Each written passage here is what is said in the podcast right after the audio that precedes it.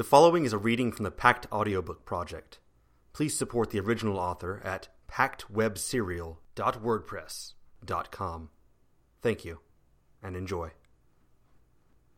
Damages 2.1 The pen scribbled across the paper. Weapons.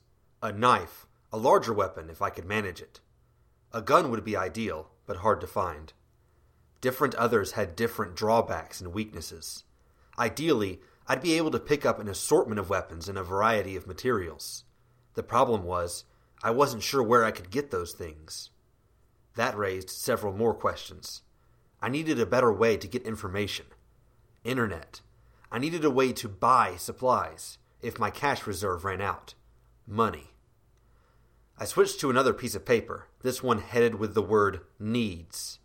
Beneath clothes and a brief shopping list of food staples that would last me a while, I added the two new points about internet access and needing to contact the lawyers.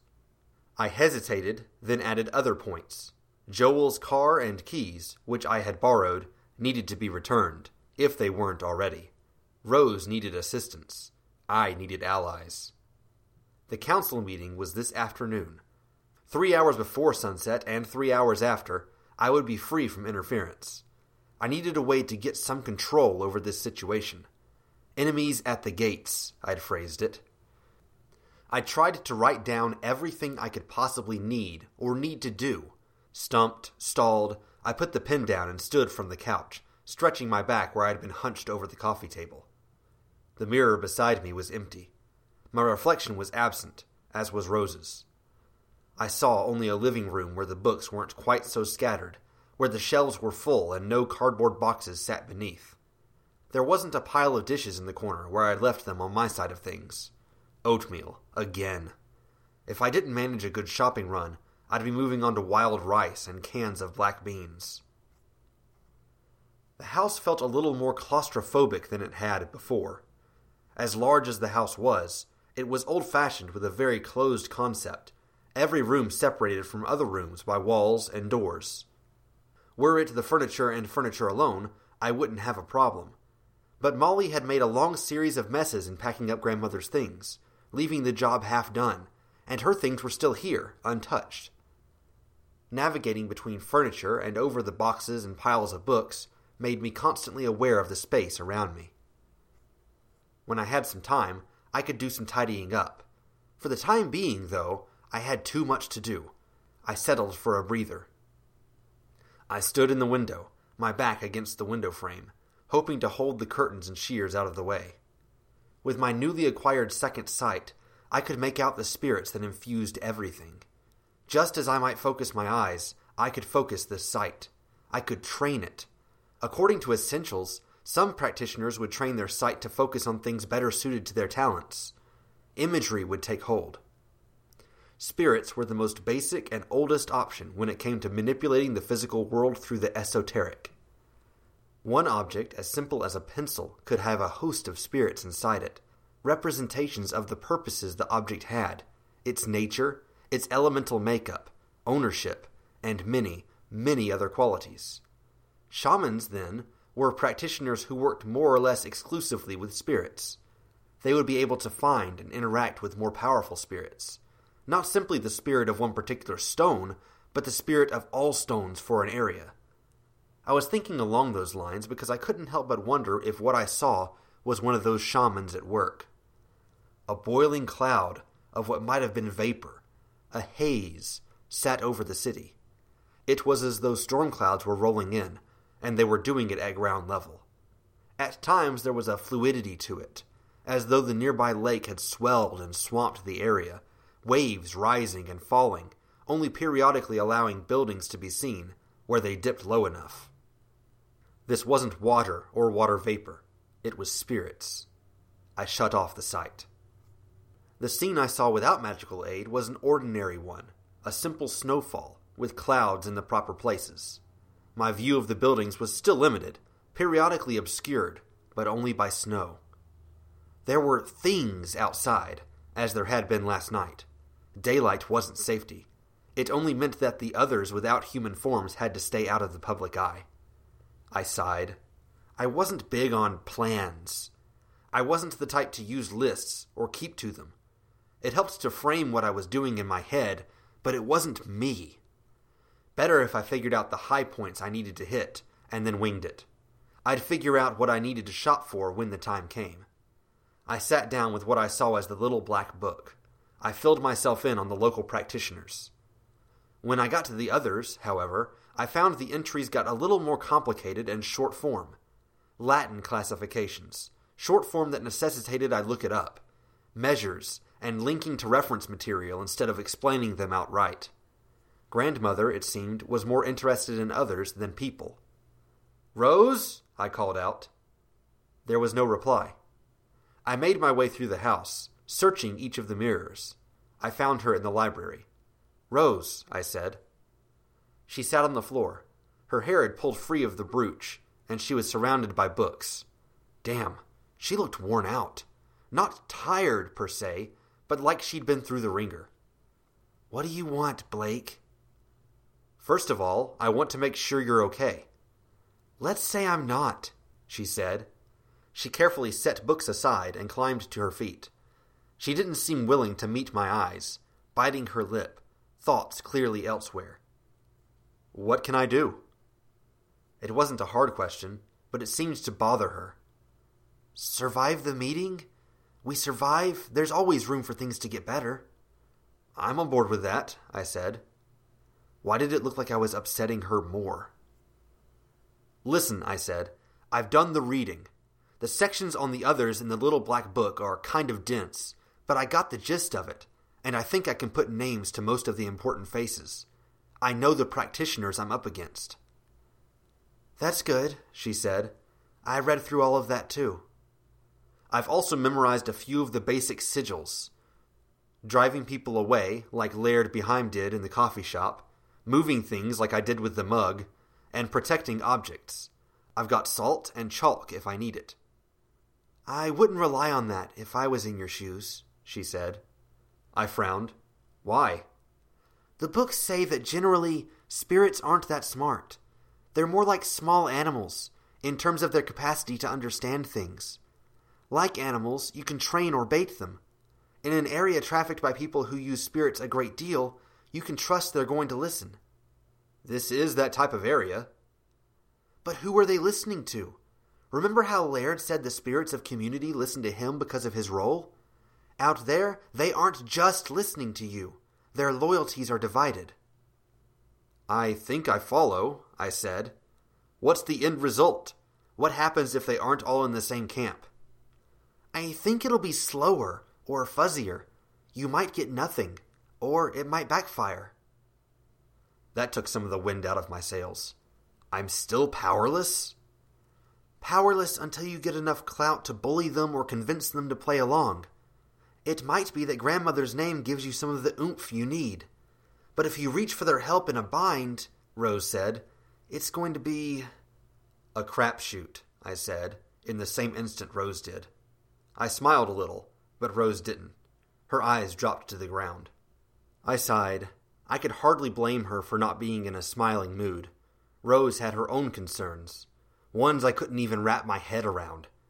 We didn't have enough information on what she was, or why grandmother had gone to the trouble of creating her.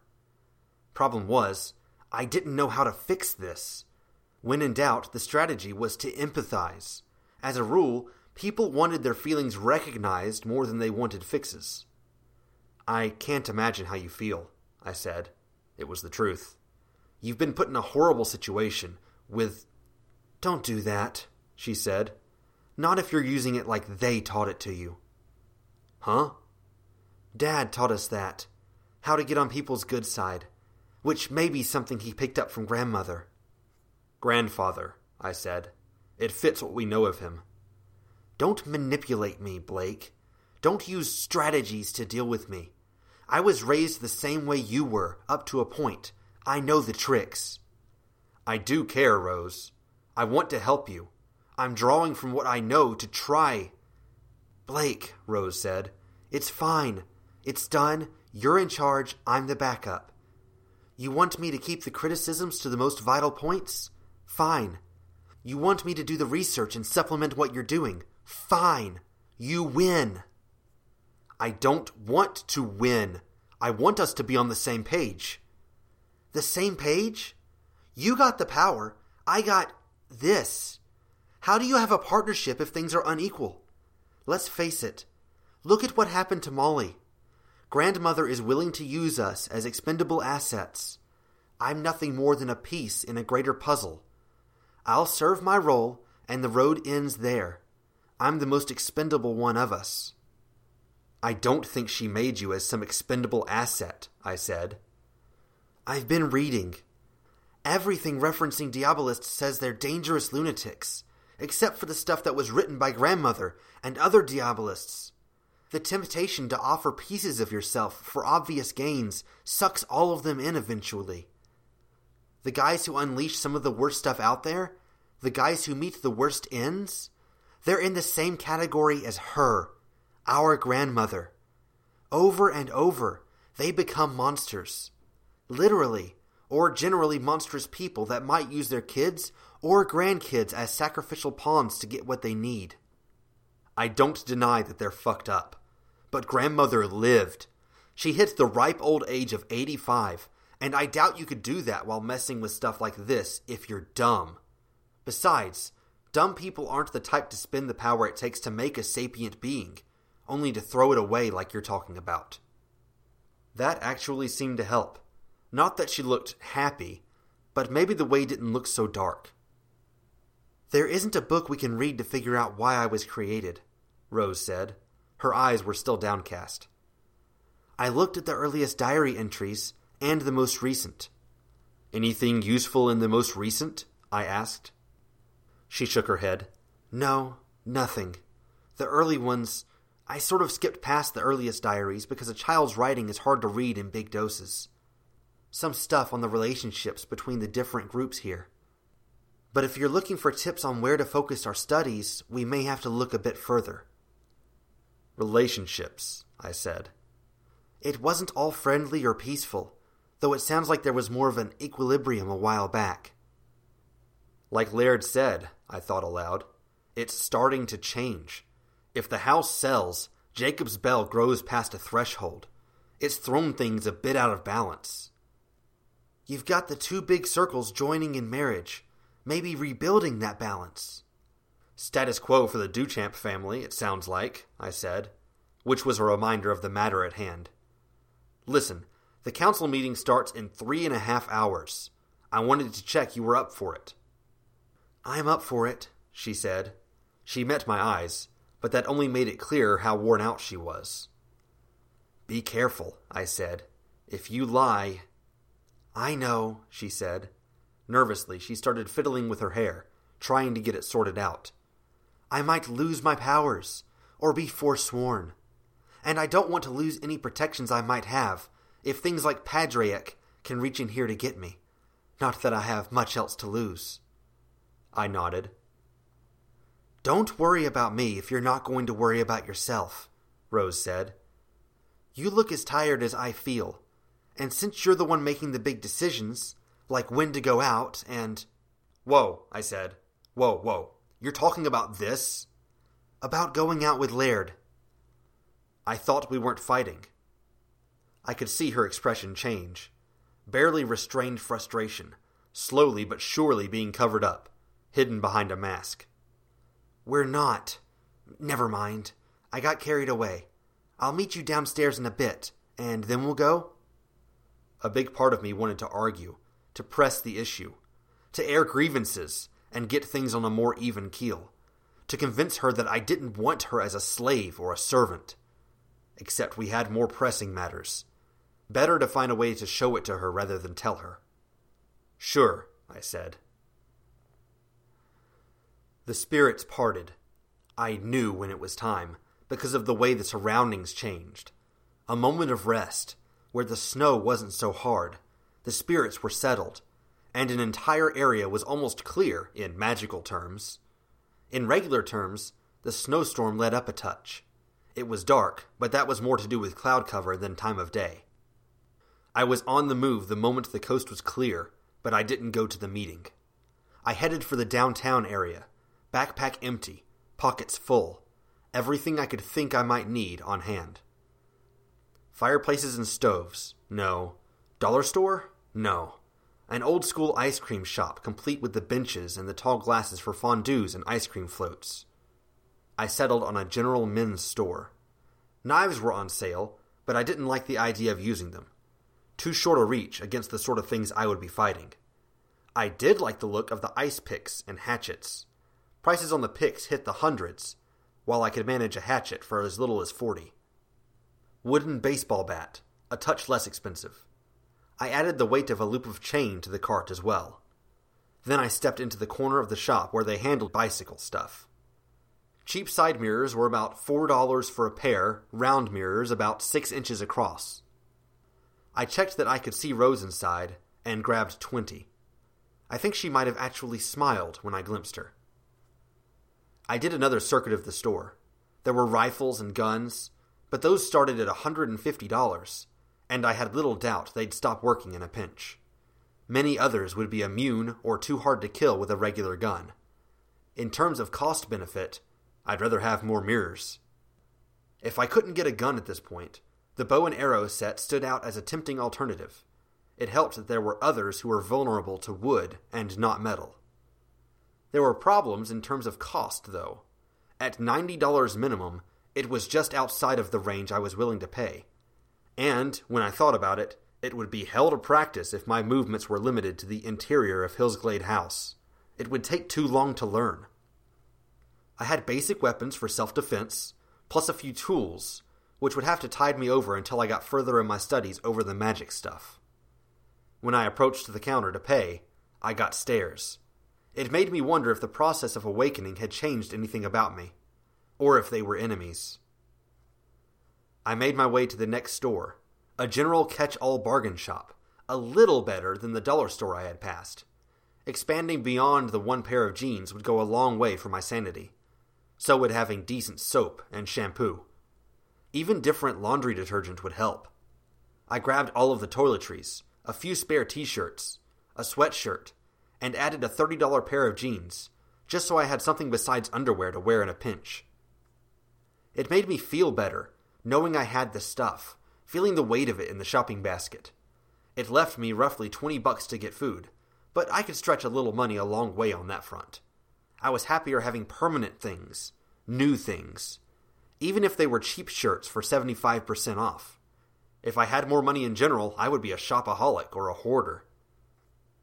When I headed to the front of the store, a young boy got in my way, just past the brink of entering adolescence, pale and brown haired. My first thought was other. The memories of the things that had attacked the fake delivery man were fresh on my mind. It wasn't very much human. You're Blake, aren't you? I nodded. Do you recognize me? I nodded again. Molly's younger brother. When he didn't say anything, giving me a death glare, I said, Christoff, hey, listen, I'm sorry about your sister. Why are you sorry? He asked. Did you do it? God damn, the way he could say it as if I had, with a hardness in his voice. That had to be something that the family had imbued in him over the years of fighting. Something he would have picked up. It was the kind of accusation that had enough weight to it that even an innocent target could be put off balance and made to consider the question. No, Christoff. The police already cleared me. That doesn't mean anything. Did you kill my sister? No, I said. Not unless murder by omission is possible. I didn't. I could see Callan approaching, giving me a bit of a worry look. His mother wasn't far behind. Callan was almost thirty. His mother was forty, and looked ten years older by the condition of her skin and hair, her arms full with a bundle of shirts with superheroes on them. I couldn't help but see Aunt Irene as the type of person who had faced hardships every day and had emerged just a fraction weaker from each crisis. Worrying about money and work and all of that tended to eat you up inside. I knew, even if I had lived it for only a short time, what that was like. All that said, it didn't mean I was a fan of her as a person. Callan frowned as he stopped behind Christoff, putting his hands on his little brother's shoulders.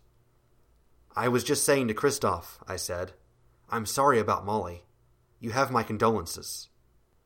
But you still didn't waste any time in taking the house, Callan said. His glare matched those of Christoff and my aunt. Ah, someone told you? It's in the papers, he said. Every day, talking about Molly, talking about you. Who's the new heir, that sort of thing. I didn't have much of a choice in any of it, I said. I don't want the house, or the baggage that comes with it. At this point, I'd be pretty happy to give up all the money and walk away from all of this, without anyone getting hurt. But you're still living there, Callan said, so you must want some part of it. It's complicated, I said. Your parents said you were homeless. I bet you fucked up, and this is the only place you have to live. Squatting in my sister's house before her body's even cold. I expected his mother to rebuke him, to respond to the callous comment about Molly. She was cold before she died, I thought. What I said was, she was one of the very few family members I ever liked, honestly. She was a friend to me. I meant it when I said I'm sorry. She wasn't your friend, Aunt Irene said, and her voice had that accusatory hardness that Christoff had picked up. Her eyes narrowed, an expression to match her tone. Every other second I look at you, I wonder how you're responsible. How, not if. You keep saying you're sorry, and I believe it a little less each time, Callan said. Tell you what, go. Don't ever fucking talk about my sister again. Just go, and we won't have a problem. I didn't say anything, out of concern it would be taken as binding. Instead, I circled around to walk past him. He took a step to the side, getting in my way. I didn't say pay and leave. I said leave. You said go, I said. I'm going. Not this way, he said. Not with this shit you need to keep squatting in my sister's house. Heads were turning. We had the attention of every shopper and employee in the store now. I thought of Rose's recent surrender. I didn't agree with it. It wasn't what I wanted, but I didn't want an issue here either. Fine, I said. Let me give the basket to the cashier. Don't be an asshole, Callan said. Go put it all back on the shelves and racks. I dropped the basket. No, but I'll leave without buying, without incident. You win, Callan. He smirked, but when I turned to go around him, he reached out and put his hand on my shoulder, maybe to slow me down so he could get in my way again. I shoved him, hard enough that he stumbled three steps back. Before anything further could happen, I headed for the doors. More for his sake than mine.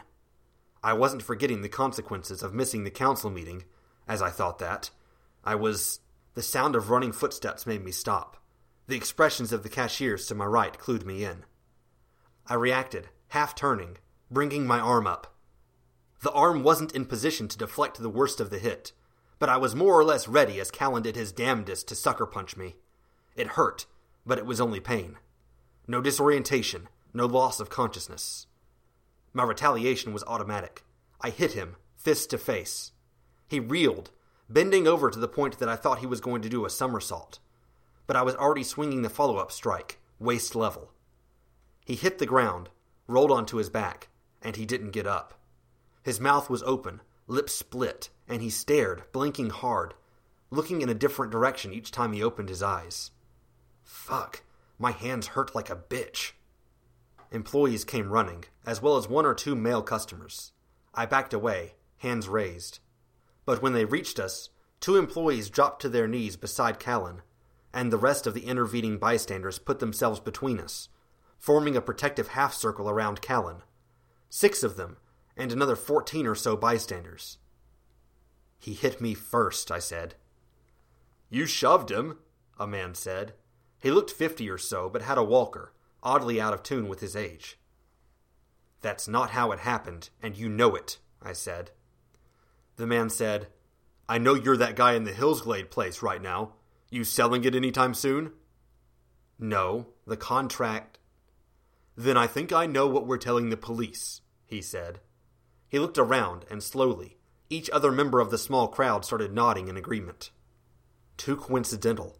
Too much fuckery for this to happen now. I switched to my other way of seeing. Nothing stood out. No strange glows or images that weren't supposed to be here. No others were in the area. When I turned back to more basic elements, I could see how active the spirits were. Nothing too unusual, though this was my first opportunity at seeing how the spirits traveled back and forth between people, maintaining relationships. If I unfocused a bit, they almost looked like ribbons or cords, connecting people throughout the area. Three of the ribbons stood out from the rest, too straight, too narrow. They were like spears that had penetrated Callan, Aunt Irene, and Christoff, and plunged into me. Forced connections between us, too direct to be natural. Someone had aimed them at me. Fuckery. There were rules, though. No interfering with or attacking anyone else in the time leading up to, during, or after the meeting. Had this been done beforehand? Had things been set up so that they'd get in my way at the first available opportunity? Or had someone found a loophole? I wasn't sure I had a chance to debate it. A cashier was dialing on the phone, her eyes on me. In that moment, I saw Laird enter the store, not in uniform, but wearing a long coat, cheeks red from the cold. He surveyed the situation. Mr. Thorburn? he said. Officer, I said. Pretty prompt response to a call that hasn't been made yet. Are you getting smart with me? he asked. I shook my head, only stating the truth. He gave me an appraising look. Yes, I imagine you are. Katie, you can put the phone down. He's right, there isn't a point. He had a few harsh words for the fellow there, the guy with the walker said, then shoved him. They exchanged blows. That so? Laird asked. He surveyed the room very slowly. His eyes settled on Katie. I'm asking, is it Katie? She looked at the crowd. Katie? No, sir. No. I didn't think so. I'll tell you what. You guys go on about your business, and I'll see that Mr. Thorburn gets to his destination. Deal? Yes, sir, a few nearby people mumbled. Mr. Thorburn? he asked, giving me a sharp look. Sounds good, I said. I don't think I heard that clearly enough, he said. His stare was a level one. Right. He wanted to play this game. I wouldn't be buying clothes, toiletries, or groceries, it seemed. I'll go with you, I said. Good, he responded, smiling. We went on our way. I hadn't turned off my second sight, and I saw how the spirits were shifting. People were milling around the area, which was more like an extended strip mall than a true downtown, but the spirits diverted them from taking one side street. We turned down that street and were soon joined by Andy and Eva, the witch hunters. I assume they aren't bound by any neutrality rules, I said. No, Laird said. But if they wanted to kill you, they could enter your home and murder you in your sleep. The girl smiled, giving me a look. Confident, brash, if I remembered right from the vision. Her brother kept his eyes straight forward, watching the ground for slick patches and lumps of snow he might stumble on. He was burdened down by bags of stuff, while she strutted. I'd read up on the locals. What had the little black book said? They were witch hunters in service to Jacob's Bell, killing or punishing any other or practitioner who strayed too far from the rules and made life inconvenient. Half of their payment came in the form of hard cash. Half was in either trinkets they could use on their job or knowledge. We approached a church. The area was desolate. I saw the woman with a blur for a face pause outside, waiting for a man to hold the door open. She was the one who'd molded the other who pretended to be a delivery driver. I saw her deliberately put the little ever-lit cigarette out before entering. A church wasn't my first guess for a meeting place. Inside, Laird walked me to the front, where his family sat in the front row of pews. He paused, bending down to talk to his wife, and I walked on, my eyes taking it in. All eyes were on me, in turn. It made for a kind of pressure. Like all of the bad parts of public speaking, without the ability to say something and give off a better impression. Behaim Circle, Chronomancers, domains situated in scattered residences across the city. I was familiar enough with them. Sitting in the aisles opposite the Behaims was the Duchamp Coven. According to the Little Black Book, their line was purely female, and their craft was taught to women only. Easy enough when any Duchamp woman would give birth to girls only. A large family with strong ties to many of the surrounding areas. The family had earned a measure of prestige and power by marrying off their daughters and cousins to others in Ontario, Quebec, and the northeastern states. Enchantresses. What were enchantresses? Essentials had filled me in on the basics. They would be focused on altering relationships, influencing people, influencing things. An object could have its owner reassigned, so it might find its way into someone else's hands, or be tethered to a location, so it would continually end up there. On the higher side of things, people could be altered, with an enchantress literally stealing someone's love. On the very high end of things, familiars could be claimed by an enchantress that didn't already have one, among other general bends and twists in more fundamental rules. In short, they were the most likely culprits for sending Aunt Irene's family my way. A middle aged Aboriginal woman sat alone, and nobody sat near her. Mara Angnakak. She straddled the line between practitioner and other. When Jacob's Bell was first settled by colonists, she was already here. The notes had marked that she was very reserved, but she harbored a horrendous amount of hatred for the rest of us. Grandmother had written out suspicions that she was illiterate, arguing it would explain why her talents seemed to be limited to what she could teach herself. Centuries of such teaching and experimentation, but limited nonetheless. Being a practitioner inevitably meant losing a bit of your humanity and becoming a bit more other. My new eyesight was a part of that, one step along what could be a long journey. Mara Angnakak had nearly finished that journey before stopping, or she had to have, if she was that old. She was here before Europeans came to Canada, and chances were good that she intended to be here well after we were gone. A girl slouched in a seat, her familiar wasn't in its mortal form, but was ethereal, with all of the mass of a grizzly on the front end, and a tail end that looked like that of a fish. The features an incoherent blend of different animals and plants, different features being emphasized as I looked longer. Her stick tapped the floor with no rhythm at all. She'd seated herself nearer the others at the back than the two big families.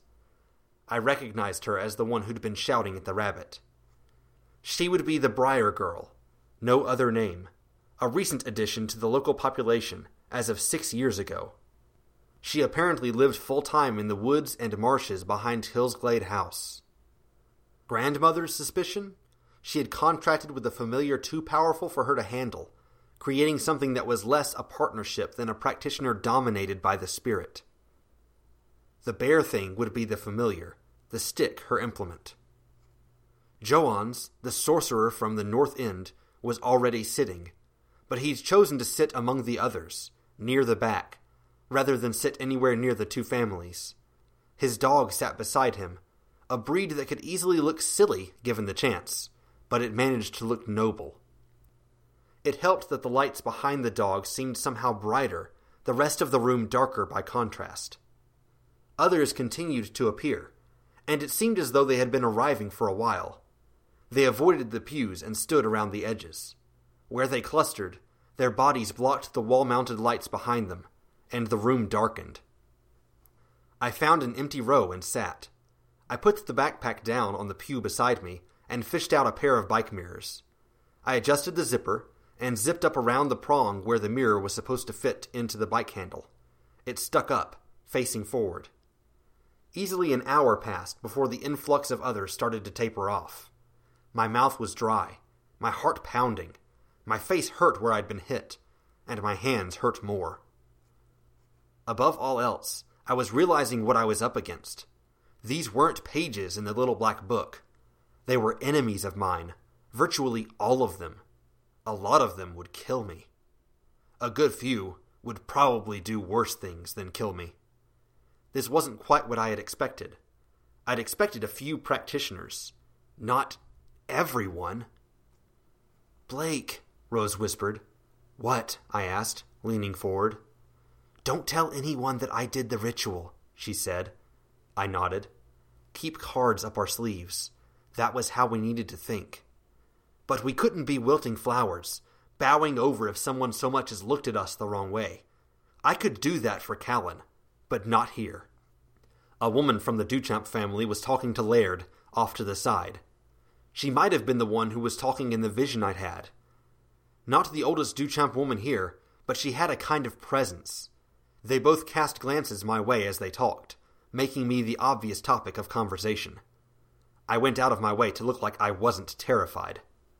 All of these people were my enemies. Beautiful Rose, Padraic purred. Both of them here. A good night, I'm sure. He'd entered alongside his two regular companions, two other companions of similar attractiveness, and Maggie Holt, the girl with the checkered scarf. She was a teenager, making her slightly younger than the Briar girl, and her eyebrows made her look perpetually angry, helped by a swift, graceless manner of walking. She sat to my right, across the aisle. Padraic and his group sat around her, instantly and automatically settling into comfortable sitting positions that could have doubled for poses. Padraic, as usual, is the last to enter, Laird said. We can begin a little early tonight. Please, Mr. Thorburn, you're at the center of attention. Would you please step up to the front and introduce yourself? Every set of eyes in the room. Say no, Rose said. I said I'd run impulsive plans by you, right? I asked. Blake? Mr. Thorburn? Laird asked, his voice ringing down the length of the church. If I had a way to divert our enemies from us and to each other, I asked, yes or no. Blake, you can't expect me to. Blake Thorburn, grandson of Mrs. Rose D. Thorburn, diabolist of Hillsglade House, Laird said. I would like a response. Making someone repeat themselves, in some cases, would make them look weaker. Laird was getting more intimidating each time he spoke. Yes, she said. I stood. There was no murmur of conversation as I walked down the aisle. There were hundreds here, but most were others, and they were all exceptionally good at being quiet. Goblins, disgusting to look at, as though they were distilled version of human ugliness, squat, and all of them armed with weapons forged together from scrap. Ghosts, ethereal and exaggerated in appearance, forever marked with their causes of death, twisted by an imperfect recollection of what they looked like and who they were before. Fairy, in myriad shapes and forms, and spirits. The other half of the others were impossible to identify. Funny how many others with the appearances of children were around Johannes. Andy and Eva sat on the stairs to the right of the stage, facing down everyone. Like bailiffs or guards, a reminder to keep the peace. The other set of stairs was blocked by the crowd. I stood at the very end of the aisle and gripped the railing. In the midst of the faces, of the twenty or so members of the Duchamp Coven and thirty ish members of Laird's family, all of the others, I had to search to find the tiny round mirror that Rose would be peering out of. I'm Blake Thorburn, I said. I doubt you really care about that, or about who I am. I imagine Molly Walker did her own speech here. I can't even guess how she handled it, or what she said. I'm an obstacle for you to remove to get power. I know this. I know you might see me as one number on a countdown clock, with prosperity waiting when there's nothing left, when there are no successors. But you need to know that thing so many of you are terrified of, that I might learn enough to summon something problematic, it's already summoned. I could see Laird react to that, a shift in the crowd. Some of the kids went pale in the Duchamp family. Johannes smiled. Mara the Immortal, for her part, didn't say or do anything. Most others didn't seem to care one way or another. Not my choice. I also didn't choose the arrangements my grandmother put in place, I said. I was thinking of Rose, but I didn't need to elaborate on that. Some of you have been baiting me, trying to get me to retaliate. I don't know why, but I imagine there's something at play. I'm not going to do what they want. I'm going to make you guys a deal. I'll make three deals. If you approach me and offer a ceasefire, an agreement you won't attack me or help anyone who might, if you make a good offer, I'll take the demon off the table for you and yours. I could see people exchanging glances. That was a maxim, right? A rule of war? Divide and conquer.